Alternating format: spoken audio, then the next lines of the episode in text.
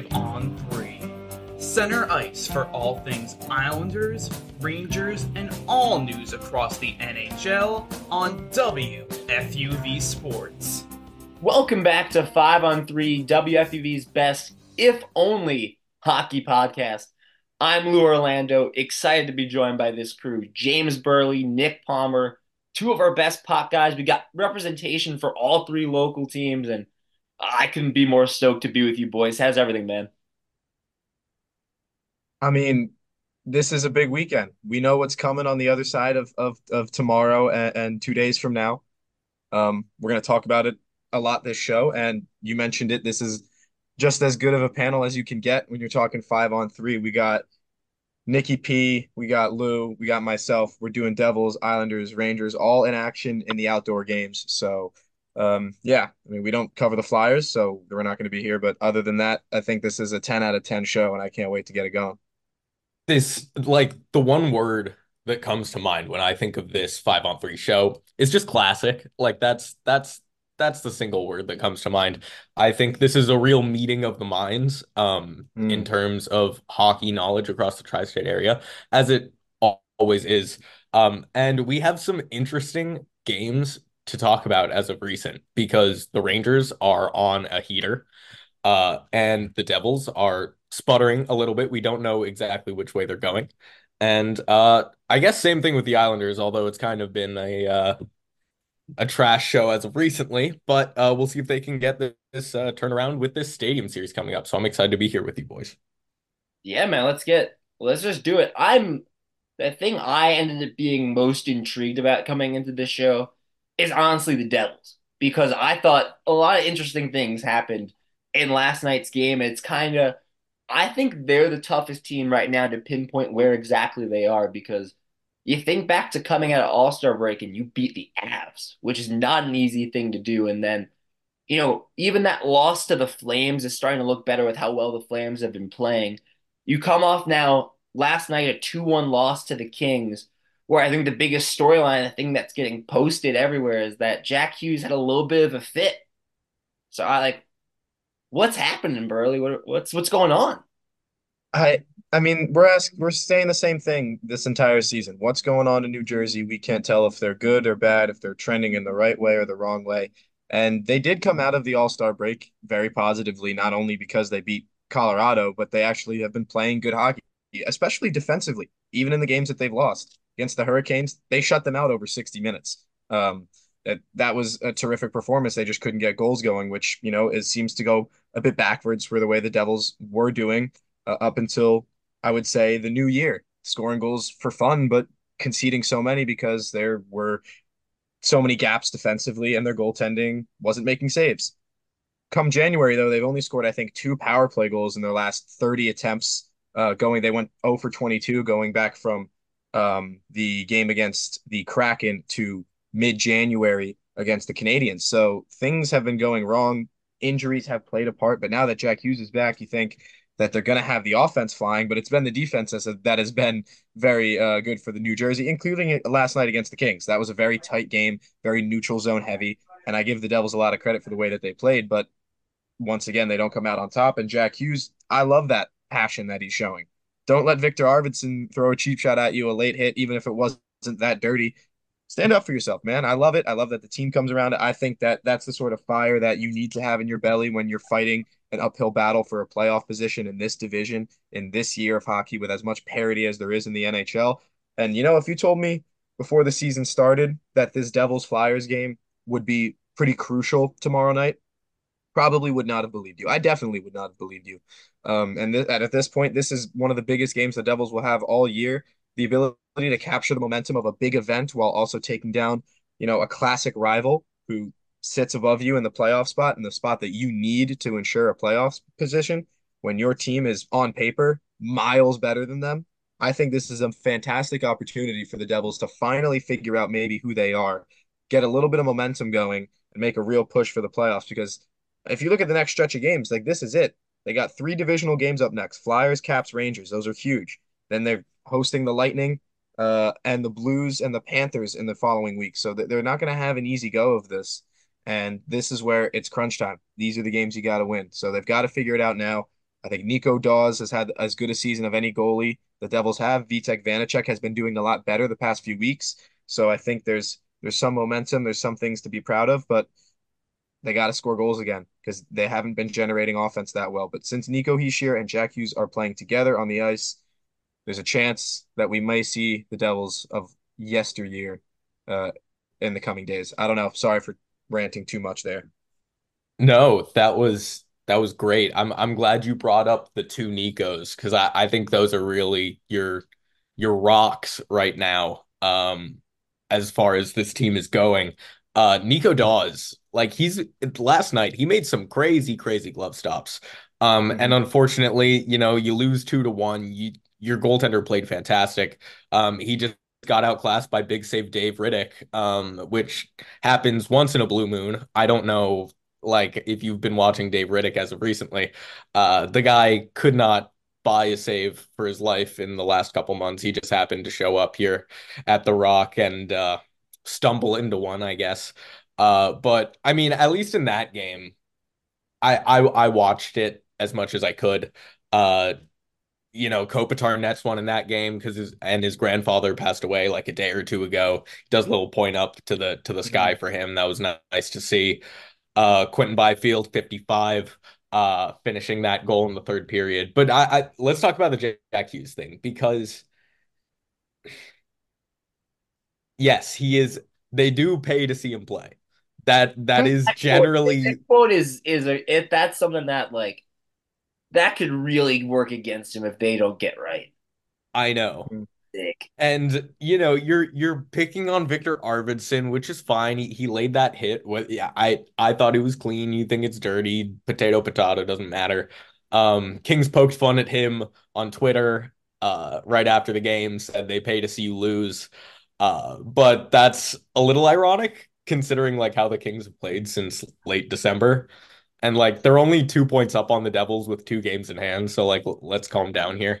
Um, but as you know, as far as the Devils are concerned, Jack Hughes is an impact player, even if he's maybe being a little I don't I'm not gonna say bratty, but I am you know, a little bit, you know, get get your bearings first in the NHL. I will he's still a kid. I don't know. I he's supremely talented, but I maybe give it a year or two before you start punching up at older guys. I don't know. What do you think? He's not wrong. People pay to watch him. Like he's one of the most exciting stars in the league. So I think it's if the Devils were in first place in the Metro, I think this. I think you you love it because it's Yeah. like it'd be awesome. The Devils be feeling themselves, and even the people that hated it, it's kind of fuels that sense of like, oh, you know, you hate greatness, which is something Right. that you like to do. I hate Sidney Crosby, so like it would go into that territory it's getting made fun of because the Devils have had a bad year. Jack Hughes has been injured for part of it, and the Devils aren't winning every single game, and so it gets turned on you pretty quickly. But I don't know, maybe the I don't know if it's coming out in exactly the right way, but maybe the Devils need a little bit more of that. Like, hey, boys, get going. Like fourth place in the Metro. Listen, like they've emerged as the top team of the rest of the Metro. Right? There's that top three. Right. Philly has enough of a gap right now where it's seven points, but same series game coming up. But like that again, that pack remains very close. Of like Islanders are literally a point behind the Devils. Penguins are in the mix there. Like the Devils have emerged at the top of that pack. They're two points behind the second wild card in the East, where it's like, all right, you're in the mix here. If they go on a run after that, I know they lost the Kings game, but like if they start to turn things around, like you're gonna love to see stuff like that. And maybe they need a bit more grit. Like Jack Hughes, it's probably not gonna come out as like, you know, him being a fighter or anything, but like maybe that's their Jacob Trouba helmet throw. They're like, fuck man, like Jack Hughes is upset. Like, let's get going. Yeah, I, I I think that's great. Um, you know, the Devils, the Devils are one of the teams where, yeah, they're out of a playoff picture, but I totally see how they can go on a run. You know, it's it's not one of those teams where it's like the Detroit Red Wings who are like on the cusp, but I'm like, I don't think this team will be getting it done in crunch time. Uh, I think the Devils can to have the capability and have been known as a team to go on long runs and then maybe have a cold stretch here now and now and again. Um, but yeah, I the Devils are a team that I, I think are going to make the playoffs. Uh, but that's the annoying thing about the Metro, isn't it? Like you don't know who's going to be in the playoffs really until the last game or two of the season, and that just tends to be the case almost every year. Uh, I I largely agree that you know you don't know what's going to happen in the Metro, and they feel like a team that should be there. But I've not, I've not, I'm, I'm gonna, you know, be a bit negative here in that I've not really seen it in the way I saw it last year. Like they don't have to be as good as they were last year to be a playoff team, but I don't think that they have, you know, looked like they are capable of going on a run. There's there's too many problems with this team to suggest that they're going to win many games in a row against you know decent teams in this league. It, it doesn't feel like that to me because whether it's the goals aren't there or you know they get out physical, they get out outmatched physically, or you know the younger defensemen you know miss a gap here and there. The goaltending isn't there. There's there's there's too many question marks around the Devils roster for me to say that they're actually going to go on a run. If they make the playoffs, it's because a team like the Flyers um, really start losing games more consistently, which is very, they're susceptible to do that. Their roster is not as impressive as the New Jersey Devils roster.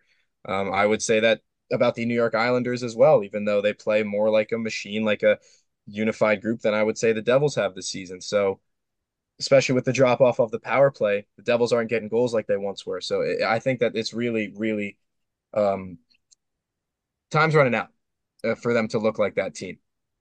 Let me ask you this because I know we that, that our first show after January, we talked about how much the injuries built up, and like that was a legitimate mm. reason for why January went the way it did.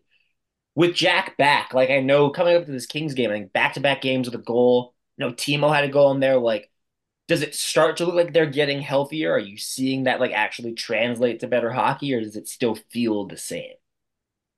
I I think it's a good question because uh, the last four or four, I would say four games, not including the game against the Flames so much, but they've played good hockey and they actually won on a back to back for the first time in a long time. They they strung together four complete performances, but again, I say complete with a caveat because they're still missing a tiny thing in each of these games to to to be to be look like they, they they're real winners. And the fact that they're playing this well but not getting victories to me is is a sign of a team that you know doesn't belong in the playoffs. I felt like last year the Devils were winning games that they almost felt like shouldn't have been had any business scoring three unanswered goals in two minutes. Right?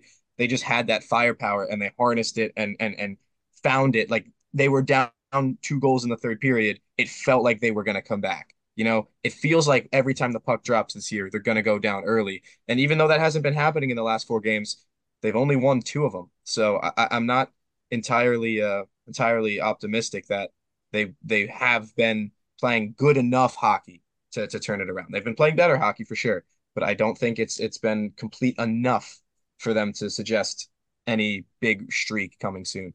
And that's really disappointing because this team should be much better than they are. Hey, well, Nick, I think highlighted like you are getting better goaltending. Vanecek gets, I guess you call it a 60 minute shutout against Carolina, and then mm-hmm. three straight games from Daws. He's the yeah. third star last night. It's three straight games where it's two goals or less. Like it feels like that's I, what I'm saying. That Daws has been their best, probably their best goaltender this year. Like I know that uh the stadium series come up. I assume Vanecek's going to be in net on Saturday. Does Daws deserve it over Vitek? Uh, that's that's tough. I think back to the last stadium series game the Devils had. Lou, you'll probably remember this. It was January of 2014 against the New York Rangers at Yankee Stadium, I think. The Rangers won that game seven to three. Um, that was the year that Cory Schneider and Marty Brodeur basically split time in net as Cory Schneider was being ushered into becoming the starter.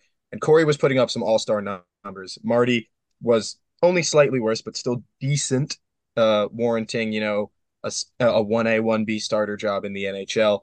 Um, and they went for him to start that game. Obviously, you go for the veteran Marty Brodeur to start. Um, it's a historic game, the first Devils outdoor game against your rivals in a massive stadium. You have to let let the legend go in goal. Um, and he really played terribly and was pulled, and Schneider ended up going. And I'm not saying this to disparage Marty Brodeur. He's the greatest goaltender of all time, bar none. Um, But I will say this, Vitek Vanecek would be the safer option. He would be the more, and I can't believe I'm making this comparison, but he'd be the more Marty Brodeur option, and Nico Daws, to me feels like the Cory Schneider option, who you go with the hot hand young goaltender who's playing better hockey. Um, that would be my choice. I think he's the type of guy that doesn't get phased by big moments. And I think that you have to give yourself the best chance to win. This is a crucial game. This is a massive four point game against the team that you are trying to knock out of a playoff position. The best chance they have to win is if Nico Daws is in goal, if you ask me. So I, I say they go with him. Yeah, I I if I if I was writing out the lineup and I'm looking at that last, you know, you know how they do the forwards, they do the defense, and then they do the two goaltenders, and whichever goaltender is first, you know, is the starting goaltender. Right there, I'm looking at that spot, and I'm writing Nico Daws in there. I I feel like you have to you have to ride the hot hand. If you're if you've ever seen a hockey coach in action or worked with a hockey coach, that's what they always do. They ride the hot hand, and why not? You know, it's not like in basketball where uh where you know the hot hand fallacy is seriously a thing. I think as I mean as a goaltender, there have been streaks where I feel really good in net, and there have been streaks where I feel really bad in that, and that's noticeable and it's real. So you know, I I think you have to go to Nico Daws. I started with the Devils for for a reason. I think there's a lot of stuff to get into. I've got one last. I don't know if you guys saw this. It was the sort of been Monday, the Flames Rangers game. Both TV broadcasts ended up kind of like semi reporting a similar thing, which was that there was a deal in play, a potential deal in place to send Markstrom to New Jersey. And it sounds like Markstrom vetoed that trade. I don't know if you guys have heard that, but like to me, like that's something that surprises me. Calgary has been an absolute mess for the last two years. People just trying to get out of there. And like that is I feel like Markstrom should leap at the opportunity to play for a Jersey, which I like at the end of the day, I truly feel like that's they're a goaltender away from being a Stanley Cup favorite.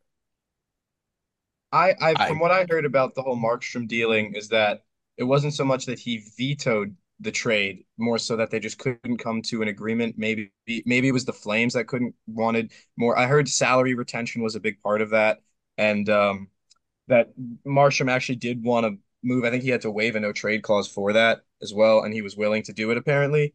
Um, that's really all I know. Um, I forgot to mention this though. Um, if if you haven't noticed on the Devils bench the past two games, it's been Akira Schmid backing up Nico Daws because Vitek Vanecek has been sick, and also they're calling it lower body as well. He was illness slash lower body, so he may not even be available to choose from on Saturday.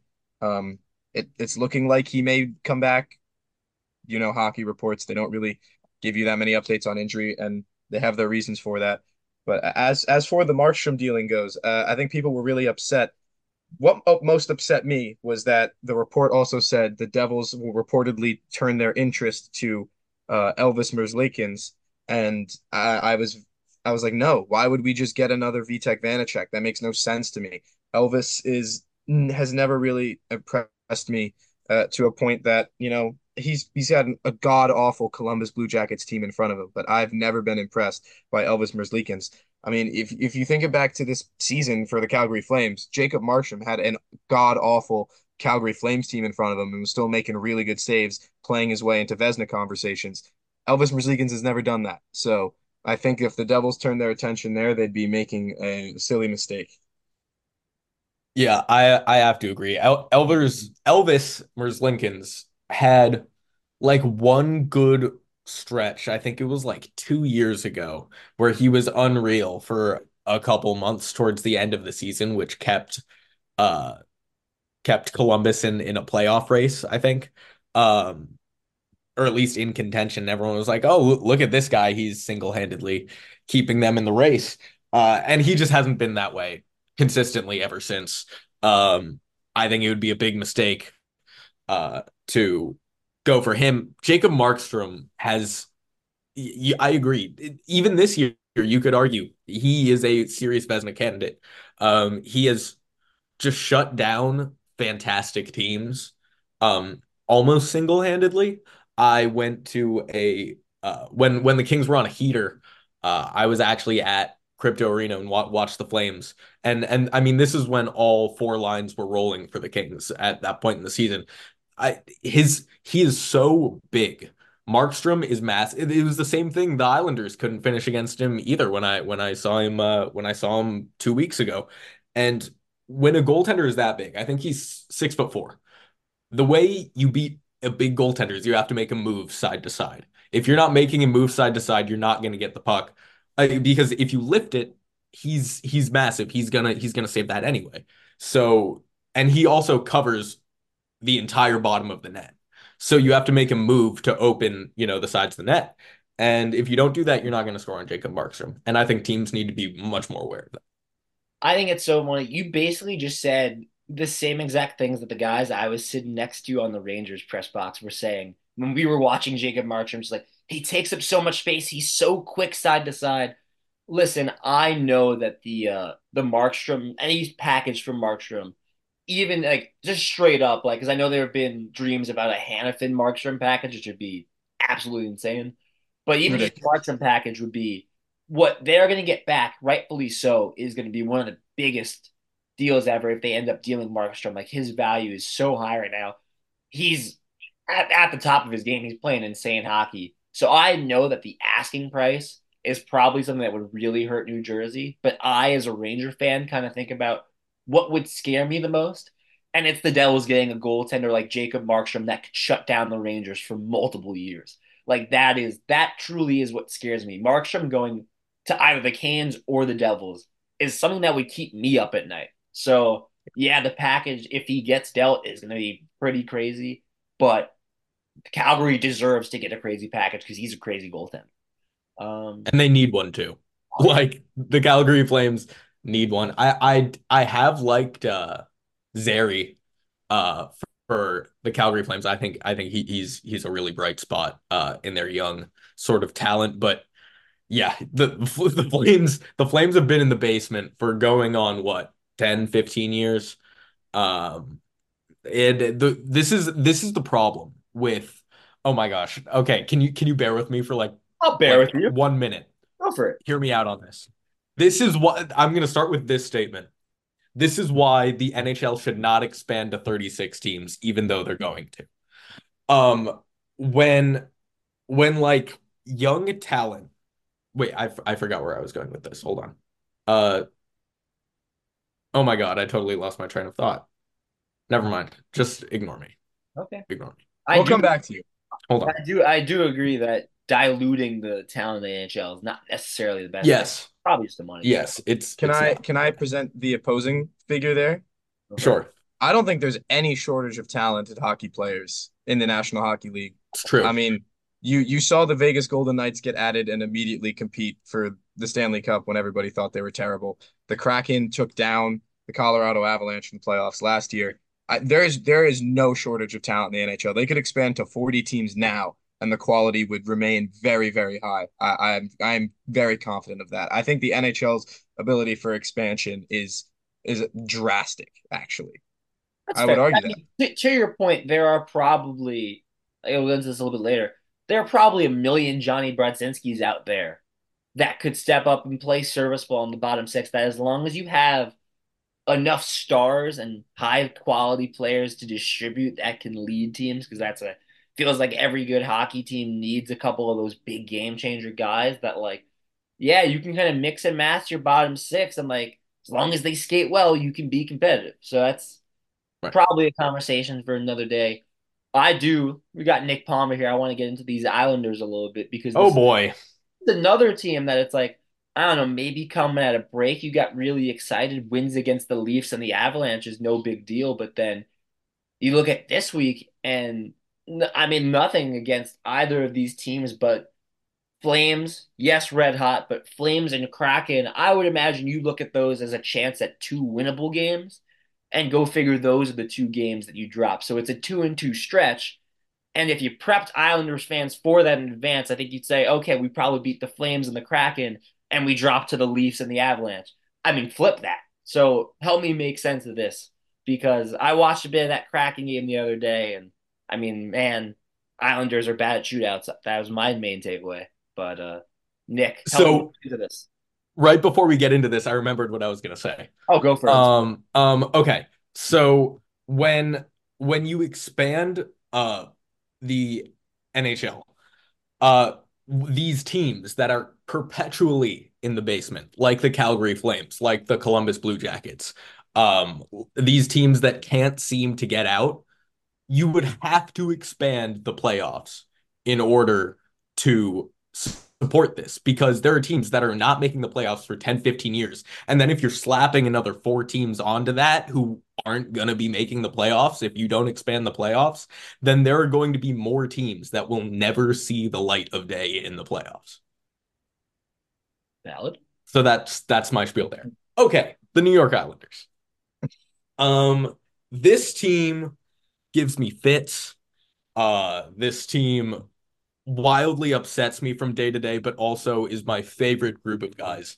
Uh, I, you know, I'm I'm lucky to to get the chance to talk to them so often, um, because they really are a team that is united.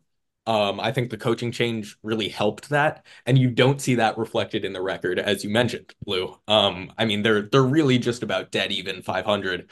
Um, playing better and different hockey than they were before. Um, but the results just haven't came because that's going to take time with a new coach. Uh, um, I one thing that sticks out to me was that they were bag skated uh on I, I saw Wednesday. this and I loved it. And I absolutely love that. We uh actually I, I don't think it was Stefan that uh asked Patrick about it yesterday, but it was it was one of the NHL.com reporters. He said, you, you know, or no, you know, it was Ethan Sears for the New York Post. He said uh he said, you know, you bag skated him yesterday. Uh today's a little lighter. Like what like kind of message does that send? And he, Patrick goes, it wasn't a bag skate. Um, we're just doing conditioning. And if they weren't used to that before, then this is this is what my coaching style is. This is how my team prepares. Um, they do conditioning. And I thought that was a really nice change of pace because that means that unfortunately Lane was not pushing the throttle as much as he should be. This is what a hockey coach does. I mean, yes, they're not in, you know, peewees and and you know, Bantams anymore where they're, you know, where you're building up these, you know, these kids' athletic abilities. Yes, they're professional athletes, but they also need to, you know, it there's comes a level of discipline. And also, I remember when I got bag skated, it made me a lot closer to my teammates. It helped, you know, cohesion when we're all almost throwing up on the ice after, you know, skating for 15 minutes and absolutely We've winded. Miracle. Yeah, it, exactly. It pushes your team together, you know? Um, so I, I think that's a step in the right direction. And honestly, I think more teams, more more head coaches should be bag skating their players. Yeah. I mean, uh, for every reason you just said. I mean, if there was if there's one thing that me and my hockey teammates always used to joke about, it was when we'd have to skate. You know, it's like ah, we we lost three nothing this weekend. He's gonna skate us Monday night. Yeah. So No pucks. uh, no yeah, pucks. no, no, No don't pucks think like this the assistant coach come out and be like, don't even think about grabbing a puck right now. You shoot Nope. that, you shoot that, you're gonna get more laps. Yeah. Yeah.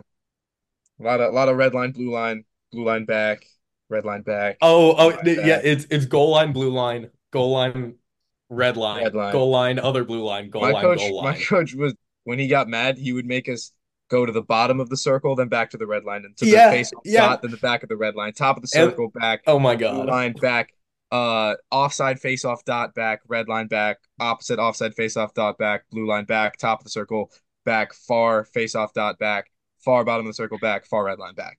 Dude, and I was yeah, I was I was in 40 pounds of goalie gear too. Yeah, no, he wouldn't make the goalie do it though. What He- the he- hell? he I had to skate every single time. Damn, that's that that sucks. I'm sorry to hear that. No, it's okay. Anyway, the New York Let's get back on Islanders. track. Yeah, sorry. Um, the New York Islanders. You mentioned that game against the Kraken. Uh, and that was an abysmal game. I I hated watching that game.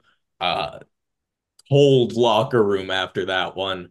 Uh, but I think they learned a valuable lesson because that was Patrick Roy's real first dud with the New York Islanders. Like even the game they lost to the Dallas Stars, you could easily see them winning that game.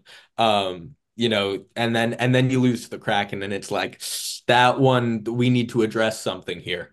Um, and you see him morning skate the next day, you know, banging his stick on the ice, you know, blowing that whistle hard, making sure the players are hearing it and learning.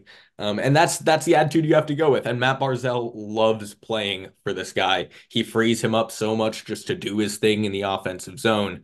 Um, wheeling and dealing. He actually wasn't skating at practice yesterday, but he was this morning.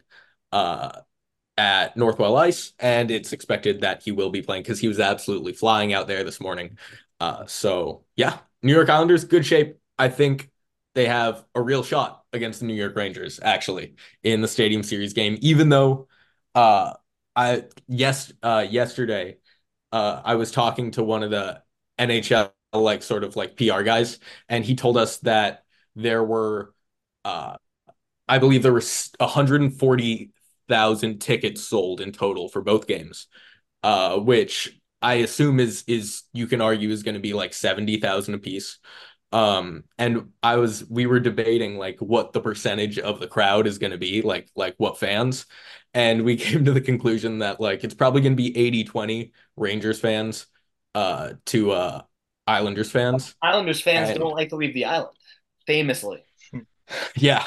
And it, in the in the Flyers Devils game, we assumed it was going to be probably also around 70 30 Flyers to Devils actually. Um, right, just the flat. New, New Jersey's yeah. that like there are a lot of Philly people that like live in New Jersey, or it's a weird. Yeah. It's a weird. I, the more I think about that matchup, the more I really like it. So that's fun. Right? It's gonna be so fun. I I will say it was funny. Tuesday night, we're watching me and Jack watching the Islanders game.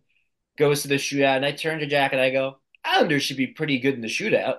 Uh, and then I proceeded to watch like I saw Wahlstrom go first, and I was like, "Oh, they're losing the shootout." I just watched Wahlstrom's first move, and I was like, "Never mind." They, I have never seen a team I've had less confidence in just in one game in a shootout. Is why are they so awful in shootouts? Because it feels like they have top end skill players and Ilya yeah. So like, I feel like that should translate well to a shootout, and I had no confidence like I, I watched with the Kraken and I was like, oh, the Kraken have so much more juice on that side.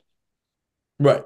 Crack. Um, so Ilya Sorokin, it's not his fault that they're losing shootouts. Um, the the NHL average shootout uh like make percentage is 33%. And Ilya Sorokin in these shootouts that the Islanders are losing is not because they're giving up three goals in the shootout. They're giving up one goal in the shootout, and they're just not scoring any. Oh my god! Um, so then, you, so then you have to look at why they're not scoring any. And and I, they go to the shootout. I already know they're going to lose. The New York Islanders, um, have have gone to the most games in overtime, have lost the most games in overtime, and have lost the most games in the shootout. So when you put that all together, um, you already know this is a disaster. Let's see, you go for Oliver Wahlstrom, who in that game in particular had shot at the chest of Philipp Grubauer right in the logo on three separate occasions. Like absolutely no control of of where he's shooting the puck. And the, these are like like wide open shots too. It's not like they're contested. And you go for him in the shootout, does the exact same thing. And you have to question, like, okay, we know he's a skilled player. We know he's a sniper what's going on with him. There's something wrong with Oliver Wahlstrom. So, you know, if I if I'm Oliver Wahlstrom, I'm not going all the way in close where Philipp Grubauer can just tower over the puck. I'm shooting from pretty far out and hoping to pick a corner. That's what I'm going to do. Um, and then Matt Barzal. I want to talk about Matt Barzal in the shootout. Like I said, the league average is 33%. Matt Barzal career is at a 21% clip in the shootout.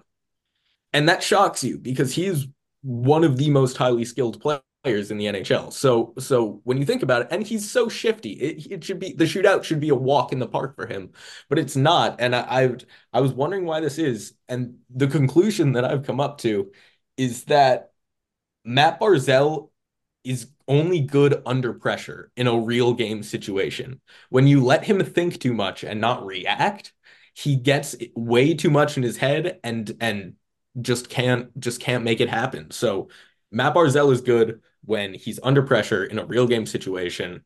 Uh, power play five on five, that's where he thrives, not in the shootout. I like that theory a lot. I really do.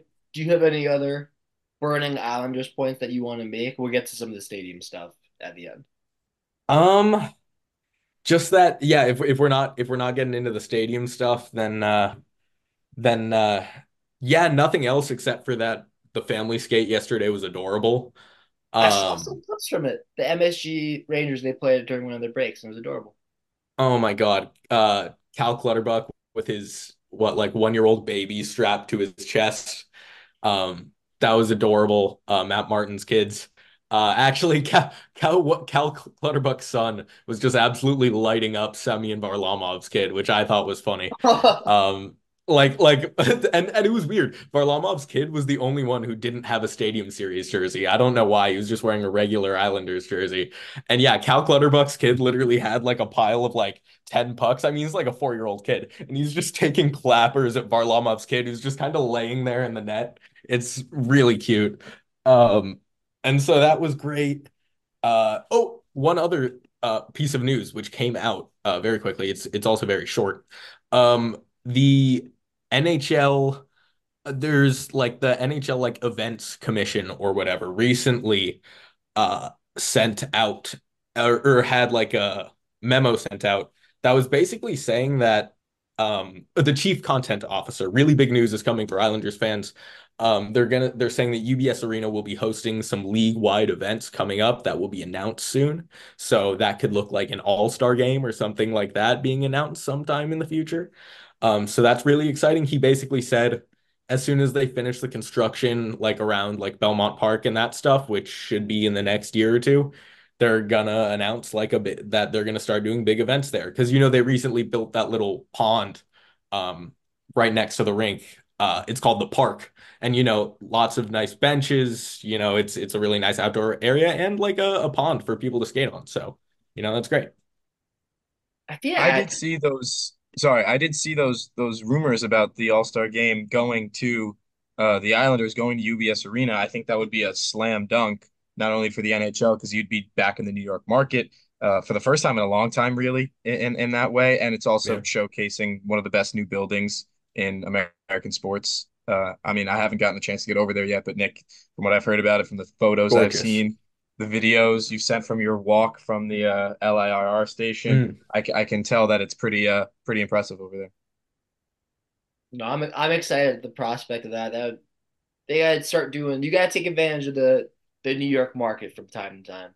Oh And yeah. when you, especially when you get a new building like that, like yeah, get as long as it's capable and ready to handle it. Like UBS is in a pretty sick spot. Um, close out with the Rangers, who more often than not have been the one team we get to fall back on as being good and having success. It wasn't that way for a while, but now we're back to the Rangers have won six straight going into this stadium series, and I think for the most part they've done it in pretty convincing fashion.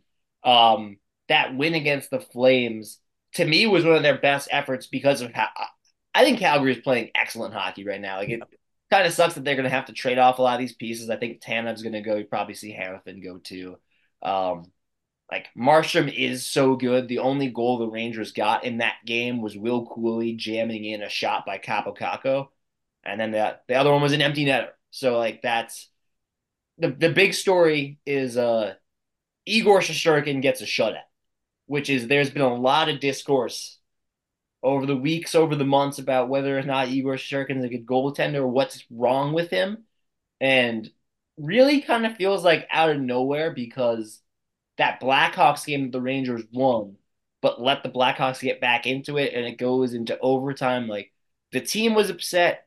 It didn't feel like Igor's fault. It was all kind of like deflections and defensive breakdowns, but like that's been the story of this season. So it just felt like another game where Igor doesn't make the extra stop. In this game, Calgary tested Igor. He had like three or four windmill glove saves with Steve. Steve Valiquette's been highlighting that high glove side's been an issue for Igor. He had like swagger. He had confidence. He came down and talked to us post game, which is you don't usually get Igor with the media, especially he gets a little grumpy sometimes. And he was on about like how important that game was for him and all that stuff. So like you love to see Igor right getting a shutout, and that I had to feel good, not just for Rangers fans. Like you could tell, it felt good for him. And so I was like, to see Igor have a game like that, it's been a minute since we've seen him feel himself enough to try and go for the windmill glove save. For a goalie as good as Igor to have had his name dragged through the mud it, the way it's been, I can see why he might be struggling with these sort of things. But it's been ridiculous. I, I've kind of had to come on here and, you know, It's crazy, not, not, I'm not I've not been excited about it, but I've had to remind people how good Igor Shesterkin is just because yes, he had a Vezina year a couple years ago and he hasn't had that good of a season since. And everyone's like, we thought he was the best, but he's clearly not. Preposterous because his numbers have been always amongst the best in this league, even even if it's not at his best personally.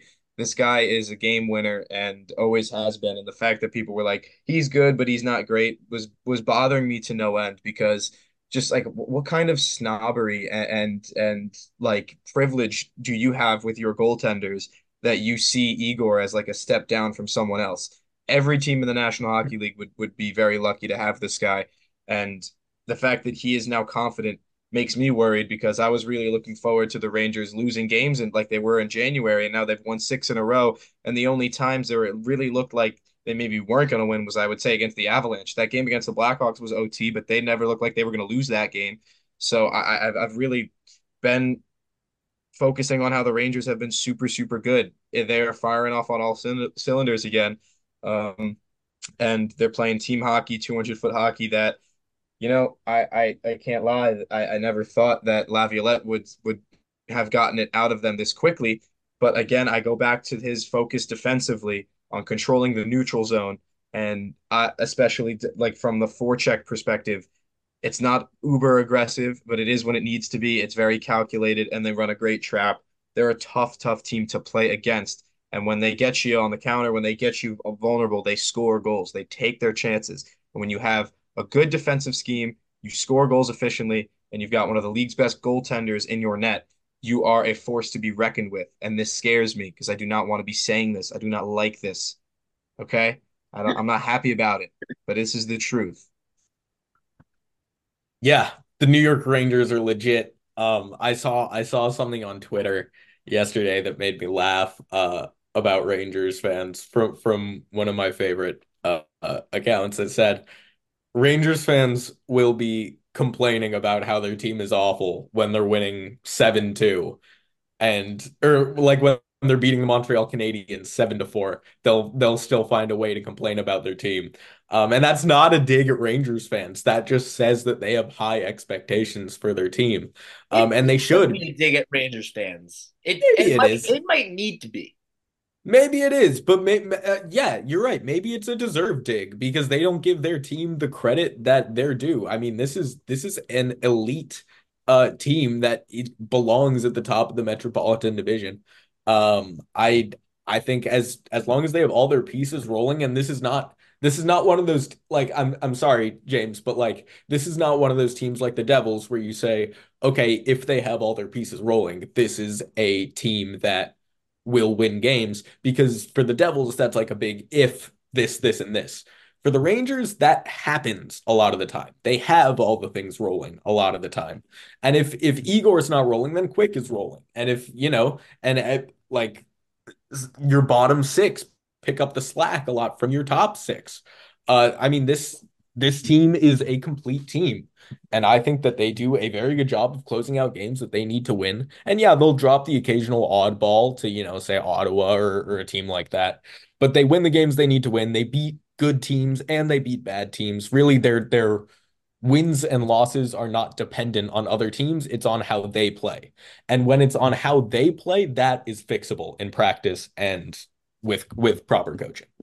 That's a great point. Like you saying that kind of clicks something in my mind because it is so true. When we focus on Rangers losses, both we at FUV and just like we, the media that covers the Rangers, it so often is whether or not the Rangers played a good game. It's, you rarely, very rarely see them play well and get beat. That hasn't happened a lot this year.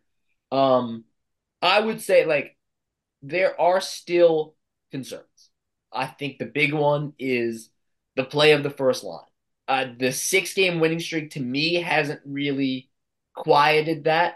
Maybe this Montreal game because Mika finally decided to shoot the puck and he scored in a delayed penalty, which was really cool. Mika Zibanejad's struggles have been kind of bizarre to me because he gets so passive and he loves Chris Kreider so much and he loves to pass the puck to Chris Kreider that Mika Zibanejad, who's got an elite shot, won't take the shot sometimes. I'm like Mika's looked off more often than he has looked right this season. I think it's affected the way the top six has played. Luckily for the Rangers, their third line, which is now Jonny Brodzinski, Will Cuylle, and Kaapo Kakko, which is not something I think fans expected coming into the season, has been awesome. They've driven play. Jonny Brodzinski has proven to be a very, very serviceable, I'd argue, good third center. The way he's been playing maybe alleviates the need for a center right now when the Rangers are looking to make trades.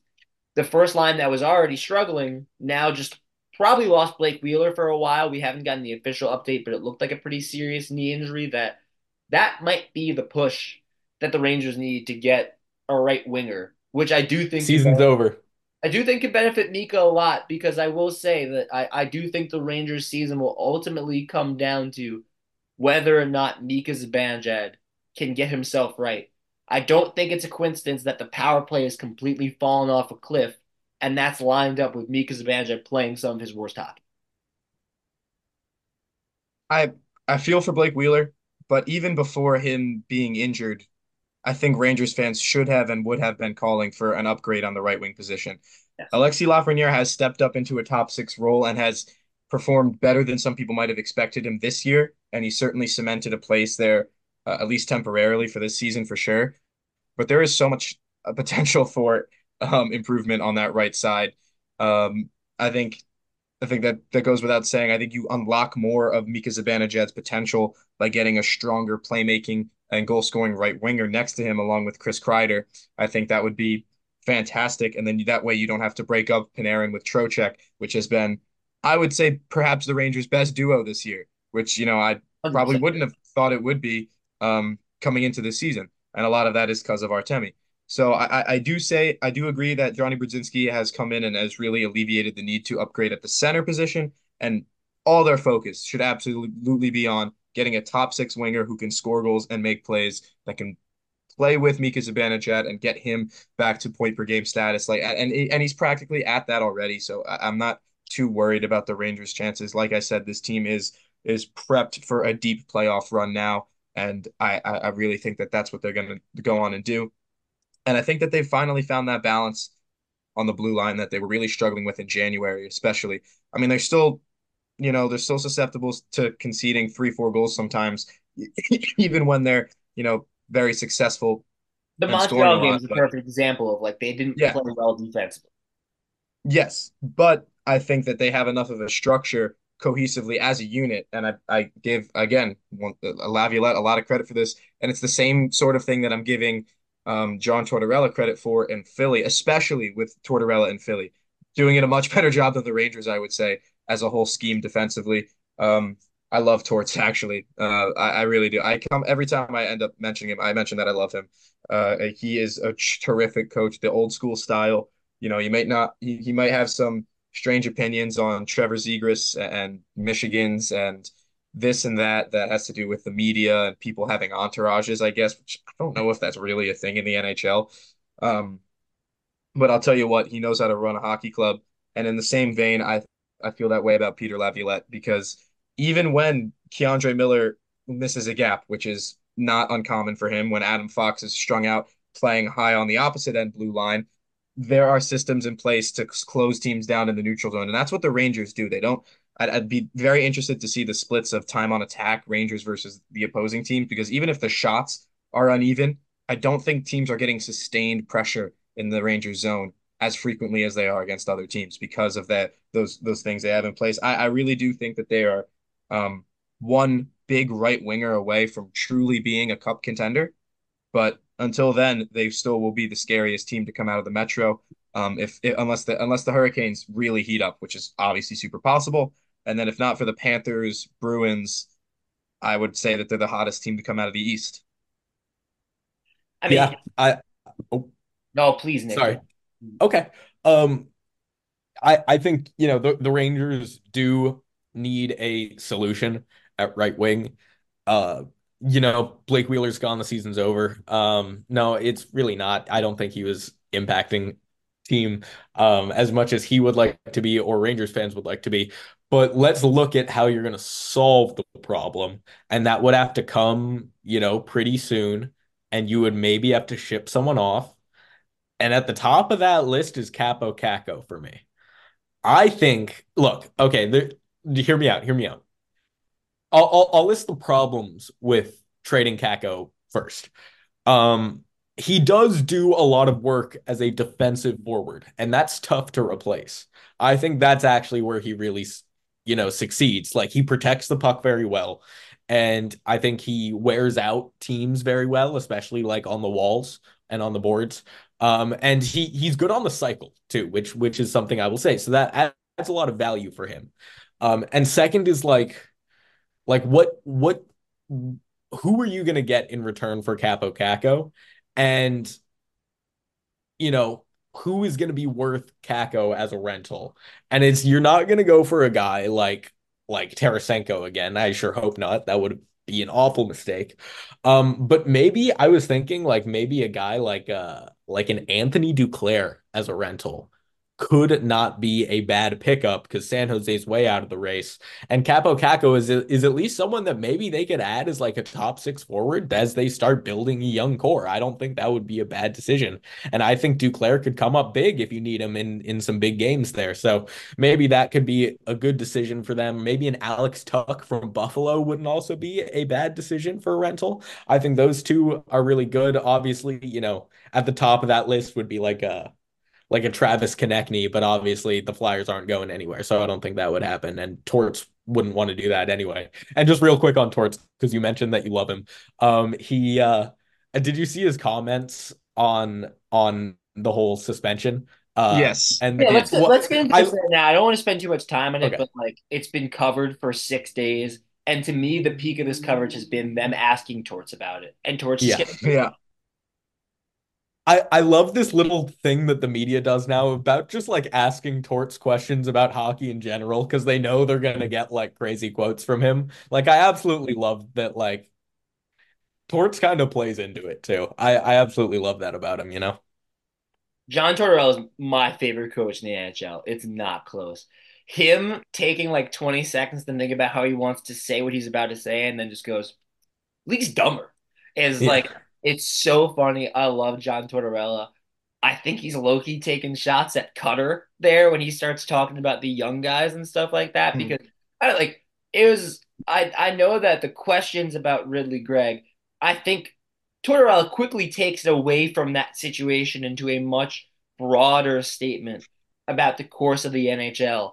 How accurate that statement is, I'm not so sure. I think you'd have to really have to get inside the locker rooms kind of know for each specific team.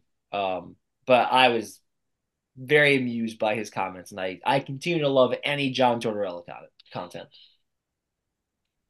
It's it's not just that like that he was like talking about the entourage and the young things. It's like he was like this league has become so different, and and um, I want to know what he means by that. Is he saying that like he, he's he's anti slap shots in an empty net, or is he more so that he's pro kicking the crap out of someone who just took a slap shot into your empty net? Because that's been the entire response from everybody. Everyone's like, everyone's like, they're that deserved a reaction. That elicited it. And like, I'm also thinking, like, but why shouldn't he take a slap shot into an empty net? It's like, is it showboating? Maybe. It reminds me. like, me. is it really? Does he deserve to get clocked for that? I don't really think so. I, I, think it's a bit of an overreaction from uh from from Morgan Rielly. I I I I gotta say, like it's it wasn't anything nefarious. Like I guess you got to go up to him and confront him. But the way PK Subban put it, it was like, yeah, he's like, that was it was a dig to not take a slap shot like that, and you know you got to approach him, but you don't just like obviously you don't throw your stick at someone. You drop your gloves, you take it like a man. Um, I still don't even think I would say that it elicited a fight. I think you maybe you go over, you say something, maybe a scuffle, but for what it's worth, that was I, I didn't see it as offensive Uh, but the Toronto Maple Leafs surely did. And then you got Ryan Reaves saying like, "Yeah, I think it was warranted." Auston Matthews, I think it was warranted. And I guess Torts is also saying like, "Absolutely, you got to go after a guy who does that." And I'm still trying to be like, well, why shouldn't he take a slap shot? Should he? Ha he has to calmly roll it into the net. So to be respectful, um, I mean, yeah, I guess it's hockey. You're gonna get someone to go after you, but I I'm kind of like I'm saying like I think it's soft to say that he shouldn't take a slap shot into the net. You know, call me old school for saying that, but I think people are looking at this from the wrong direction sometimes. It reminds me. I just oh yeah. It reminds me of like when we had the conversation with baseball a couple years ago, where it's like Yermin Mercedes can't swing on a 3-0 count. Like these stats matter. Yeah, come on. It's, I here's like obviously if you take a slap shot into an empty net, like you're making a little bit of a statement, and maybe that warrants some kind of like, hey, don't do that. We have to stand up for ourselves now. You made us look dumb. Now we have to have a response. Like I thought Claude Giroux's comments after were interesting, where it's like I think Claude Giroux, who's Greig's teammate, I think he disagreed a little bit with what he did. Um, but I probably there's probably a middle ground where it's like, all right, so maybe it warrants a response just in the some chirping or like some hey, what the hell are you doing? And that's probably somewhere in the middle. And on the other side, like on the far side of the spectrum, is cross check to the head, which is way too far. So I don't. I think I think the Leafs probably made too big a deal out of the slap shot, and then the media has made too big a deal about this entire situation because we're still talking about it six days later. Here's here's like honestly, I think he's absolutely justified in taking the slap shot. Um, and it's because Ottawa beat Toronto three out of four games this year. Think about that. That's not that's not something that happens a lot, especially how bad Ottawa's doing. And everyone wants to beat Toronto. When Toronto comes to town, you play your A game. Not because the yes, the Toronto Maple Leafs are an excellent team, but that's that's never been the thing that matters. Everyone if you're not from Toronto, you hate the Toronto Maple Leafs. And when you show up there, you want to beat them. And when you beat them three out of four games, when you're in the basement of the division and the Toronto Maple Leafs are an easy playoff contender, and you beat them three out of four times, yeah, you can take a slap shot and showboat. We just showed you up, and you're supposed to be, you know, you're supposed to be the team to beat. And also, Toronto and Ottawa have always hated each other. They're rival cities, you know, man. I mean, those are the two major cities of Canada. I I'm I'm with you there, and I think that like yeah, if you do something like that, expect a reaction. I think we all agree Morgan Rielly crossed the line, but I also I'm also like, look, you're pro athletes, show them up, what, do it, man. Right? Why why shouldn't you? it's If a you're gonna get fine line. up, just be ready for it. It's a fine line between like how like it's tough and soft at the same time where it's like, yeah, you need to stand up for yourself. At the same time, you're standing up to your for yourself because you got your feelings hurt because it's a slap shot into an empty net. Like it's such a Right. it goes in both ways. It's wild. It's weird. And and honestly, I would be more mad if like Jake Walman scores a game-winning goal and then Gritty's all over me. Hmm. Like I would be more mad at that than a slap shot. You know? Yeah. Me too. Like Jake getting grittied on is absolutely Getting gritty is disrespectful, even though I love that he does it It's awesome. and he actually hits it really dirty. So shout out to the Detroit Red Can't Wings be for easy one. doing skates either, right? Like that. I don't know. You Did you more did you did you see the bobblehead? You made a bobblehead out of it? they made they made a, a Jake Walman bobblehead that they gave out where the arms there's a little switch on the back where you can make him gritty with the arms. That's so awesome. I love that. It's absolutely absurd. Here, I'll I'll I'll, I'll send it to you. to get back to what uh the point you were making, Nick. No, no, no. It's before we got on this tangent, which we were planning on having anyway, so it all works out. Your point about Kaapo Kakko, I just don't think that just first on principle, I don't think necessarily the Rangers are in a situation where they should be taking away from their active roster to to to make additions. Like they don't have crazy depth. I mean, the guy that they're gonna call up to replace Blake Wheeler is probably gonna be Matt Rempe, who's gonna make his debut. So like they don't think Othmann's ready. So it's not like there are a ton of like NHL ready guys waiting in the wings if something else happens. And uh, it's not like this team's been playing out of this world hockey. I also like I kind of look at if you're gonna trade Kakko, I'd rather it not be for a half year rental. Like if you're gonna trade Kakko, it's gotta be for someone that's got a bit more term. It's gotta be a, a massive deal. But the biggest thing beyond the fact that I, I do love Kaapo Kakko is first off, he's playing some of his best hockey right now. Five points in seven games. He's buzzing with this third line. And I start to think about what are the judgments that we've made about Kaapo Kakko this year. Prior to its injury, it's all right, well, he was underperforming, but look at who he was playing with. It was a struggling Mika Zibanejad, which is when Mika Zibanejad struggles, Chris Kreider struggles. So it's like we're gonna expect Kaapo Kakko to all of a sudden produce when that line is struggling, and then he got put down put down the third line with Nick Bonino, who's not on an NHL team anymore. Like when you look at the guys that Kaapo Kakko has been playing with, Jonny Bradzan, Jonny Brodzinski has been the most effective player in terms of. I'm not saying he's better than Mika, but Jonny Brodzinski is playing better hockey than Mika was than he was with Kaapo Kakko. So all of a sudden he's with he's on a line that is generating chances.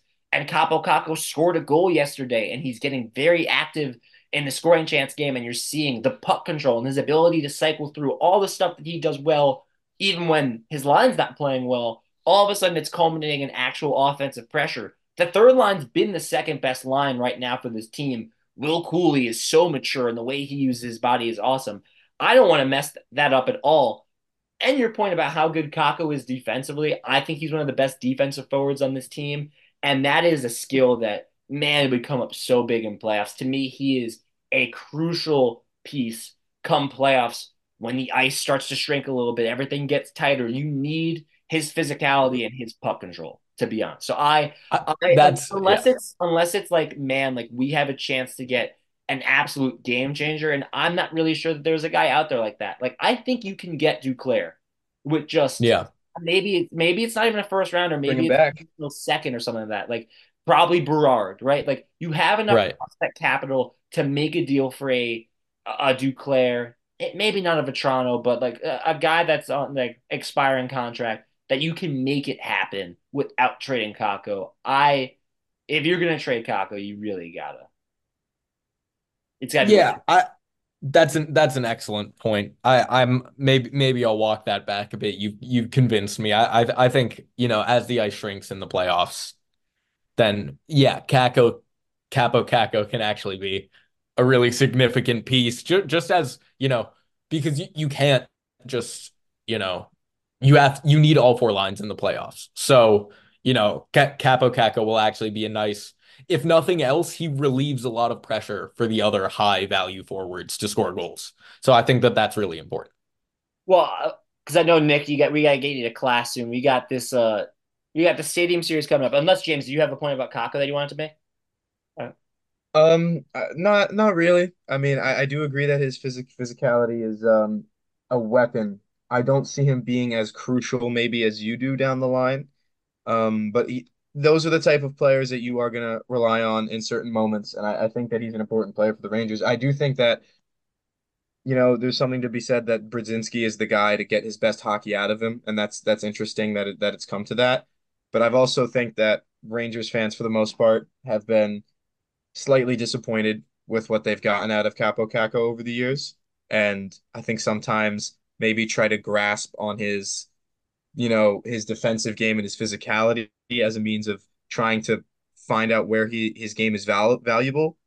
But overall, I think that, you know, he, there's some shortcomings to his game offensively that he really looked like he had the ability to do that may have hurt the Rangers more so than it's helped them uh, throughout his career, which I, I don't want to pin against him, but I think that's just kind of the reality. It is valid. He's not been the perfect player. I, am not even sure if it's going to be like down the stretch, if it's worth keeping him long term. But at least for this season, I think mm-hmm. better spot keeping him as a third liner than trading him away. Uh, right, you, you know what? You know what? Here's here's I'm going to quote Patrick Roy um, about Kaapo Kakko. I have time for him. That's what he said about Oliver Wahlstrom, and he was totally wrong. But I have time for Kaapo Kakko. Uh, so Stadium Series coming up. All three of us, along with Michael Matuch, will be at the respective games. There's even a chance that Nick Palmer double dips a little bit, which is pretty sick and goes to both. But could be, could Flyers, be. We'll see. Devils, Flyers, Rangers, Isles. I'll let you guys kind of decide how you want to take this. So like, how pumped are we? What are we feeling? I'm excited, obviously, but like, what are we thinking, boys? You turn. You want me to give you a prediction? I honestly, I, we didn't really give it. Uh, we don't have a clear outline for this. Like, if you just want to get takes off about what you think is going to happen, if you there's if there's something that we haven't gotten into yet, it could be prediction. I'm down for whatever. Well, I do think that this game represents a big opportunity for the rain. Oh, not sorry for the Flyers, Islanders, and Devils. Each of those three teams have a chance to capture a lot of momentum and find a way to really see a path towards making the playoffs with a win this weekend against a big rival in a big setting. And I think that the Devils, you know, with the way that they've been playing coming into this this stretch, it's good that they've been playing some of the best hockey all season.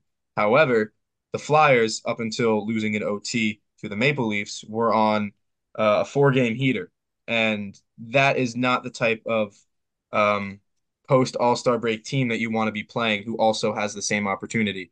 So for me, I think that the Devils Flyers game is going to be incredibly chippy. It's going to be incredibly tight. And I think both teams really see this opportunity, will try to rise to the occasion in ways that is going to hopefully make this rivalry what it once was in the early 2010s. It's been a bit dormant for a while, and I think, you know, so as a hockey fan, for sure, I'm excited about that because Devils Flyers games, you know, for many years used to be better than even Devils Rangers games. I I, I thought for for a, you know a really long time, and it hasn't been that way. So it presents the opportunity for that, but it also presents the Flyers with a chance to find their newfound momentum and really take it to New Jersey and prove that they belong in the top three in the Metro. And the Devils have a chance to you know, maybe knock them off their perch a bit with the way that they've been playing. But th- there's still one or two pieces in each of these games from achieving that. So I'm not ready to say that I'm going to predict the Devils to win. As for the Rangers Islanders game, I liked a lot about what Nick said about the Islanders and that they really have a shot to win this game. And I, I do think that, you know, if they if they play physically in the neutral zone and they outmatch the Rangers' chances to slow them down, I think if if the Islanders can go toe to toe with them in the neutral zone, I think it's their game to win. If if uh, Ilya Sorokin plays up to his potential as well, I think it really could be the Islanders' game to win. However, the Rangers are super talented. You know, their fire their firepower hasn't been you know as good as it was recently. I mean, like, they've still been breezing through games. The power play itself hasn't been the crutch they've le- leaned on in the past.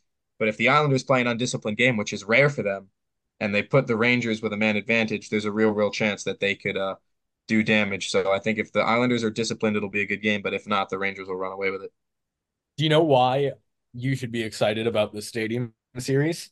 I know no no one listening can see this, but look at these lanyards they gave us. Hold on, hold on, hold on, hold on. Uh, well, that's clean. No, I saw the other side. Rangers, Devils on one side. There we go. There we go. There we go. on one side. Philly, Devils on the other side. Those. How sick, sick is this? And oh, yeah, cool. dude, dude, look at these passes too. Aren't they beautiful? Like, if nothing else, come come come for the lanyards. So that's yeah. that's one thing I can say. I'm super excited to go, uh, especially with you guys because this is this is like my first event not going solo, and I'm so excited about that. Yeah, it's been tough for us to get multiple guys there at the same time. So this is, I think this is the same. My, I, I went to one game with Sam Bohr, but other than that, it's been all solo. So I'm, I am pumped to go with you, Nick. No, I mean, I. So I would say, unless Nick, do you have any? I don't. Again, I don't want to hold you. You have any other takes you want to get off your chest about Isles Rangers or anything like that? I have every. I've said everything I need to say. All right, get out of here. I can rap without you. Get to class. Make sure you're on time. I love you. We love you, Nick. Um, I think that this uh, may, maybe object- objectively is not the right word, but I, I, I think this Devils Flyers game is way sexier than the Rangers Islander game. I love I always love Igor versus Ilya. I think that's awesome. There's just way more juice with Rangers uh, with, with Flyers Devils right now. Like even beyond I realize like the New Jersey Philly thing, like they're so close to each other that that's gonna be awesome. You're gonna get Flyers fans there, but where they're at in the standings right now, like that's an important game for the Devils. The Flyers, if they really want to take a top three spot in the Metro, they need to ward off New Jersey. So like you got both of those things going at each other. You and I both remember how, frankly, how annoying and how gritty those Flyers teams were in the mm-hmm. early 2010s. Those Claude yeah. Giroux, Voracek teams, and I feel like a Tortorella-led Flyers team, they're getting back to that where like there's there in a couple years that's not going to be the lovable Flyers anymore. Like we're going to hate them because they're going to be annoying to play against. And so I think that will play for an outdoor game against the Devils. Yeah, I just I, really felt that energy from the Flyers. You know, it's it's not Giroux, Voracek, Simmonds, um, Kimmo Timonen, Van Riemsdyk, Hartnell. It- It's it's not that team, but it feels like it. And and it and it's strange because like all those guys like Danny Briere, like all those guys are, are massive, massive NHL players in my opinion, or at least I look back on them and remember them as such. I don't think I'm going to remember that many of these Philadelphia Flyers moving down the line, but th this is a team. This is a real team, and they're seven points clear of the Devils. It's not like between the Devils, Islanders, and Penguins and Capitals even, who are four points apart between four teams. There's a big jump between the third and fourth place. The Hurricanes and Flyers are tied on points. The Flyers can I mean, they've played more games, but they can go ahead of Carolina, which would it was unthinkable that they'd be in even in this position. So I think the Flyers are going to come in not only because they've won four of their last five, they got points, uh, nine points out of the last ten games. I, I think that they're going to come in with a big chip on their shoulder, and that's very good for this the attitude of this team. When the Flyers have a chip on their shoulder, they play gritty, they play physical, and it's that type of attitude that must have drawn John Tortorella to the job that made him such a good fit in Philly, and that's why they've hit the ground running. Uh, I think the Devils should be up to the challenge though, because there's that much at stake, and because they've played really good hockey in that vein, super tight, neutral zone, gritty hockey. I mean, you saw Jack Hughes going at it recently. So it, it's not going to be lost on the Devils what's coming, what they're coming up against, and what's at stake. I think it's going to be such a tight game. Um, but who knows? It, it it could swing one way or the other in that much of an emotional affair. Uh, I think the Devils get two points in this one if they stick to their game and are disciplined, and if they catch the Flyers being silly, you have to score in the power play. You have to take advantage of a man advantage in this game because there could be many, and they could get you on the other side. So I really think special teams could come down to uh, who gets the two points here, and it's a massive two points. If they don't get this win and the Flyers go nine points clear of them, it's it's going to be a brutal run to the finish. This is a massive, massive contest. I think I think it's tough, but I think I'm leaning Devils too, just because they need this game. Like if they lose, what you said, if they lose that game, you're just in touch a tough spot where I I, I like what Philly's doing this year, but I I do ultimately think that when push comes to shove, they're probably going to fall short here, and the Devils are going to get into the race. That's what my gut has said the entire year. So that's kind of the way I'm going to lean. And they got to prove it. Right? That's the cat's yeah. kind of thing. I lean Rangers in the Rangers Islanders game, obviously biased. Rangers are perfect in outdoor games. So I feel like great vibes yeah. coming in. It feels like they always step up to the challenge with these type of games. And I don't know, there are some Rangers fans that were that I saw joking about like, all right, we need to lose against Montreal so that we don't have a winning streak going into the stadium series. I, mm. I like that we've got good vibes going in. I love that Igor is coming off a shutout. I think you're going to see Ilya step up to the task too. Like I'm expecting Islanders have gotten, I think it will be five days of rest going into this game because the last time they played was Tuesday. They won't play again, so like that yeah. bodes well for them. So I, it, it's going to be exciting. There's probably more juice with Devils Flyers, but like Rangers Islanders is always going to be an exciting game. And when you put it outdoors, like it dial it up to 11, vibes are going to be great. I'm going to mm-hmm. go because I'm a Rangers fan. So I love that. Hmm. Um, this has been a long episode, but it's been fun. We've talked about a lot of important things. Yeah, big weekend. Yeah, huge weekend coming up. Big weekend for us. Please check out our coverage. We'll be all over Twitter with all that stuff, and it'll be awesome to get to MetLife and get to cover these games. Uh, for Nick Palmer, who is no longer with us, he already left for class, and for the great James Birle, I'm Lou Orlando. This has been a long but very entertaining episode of Five on Three. Take it easy, everybody.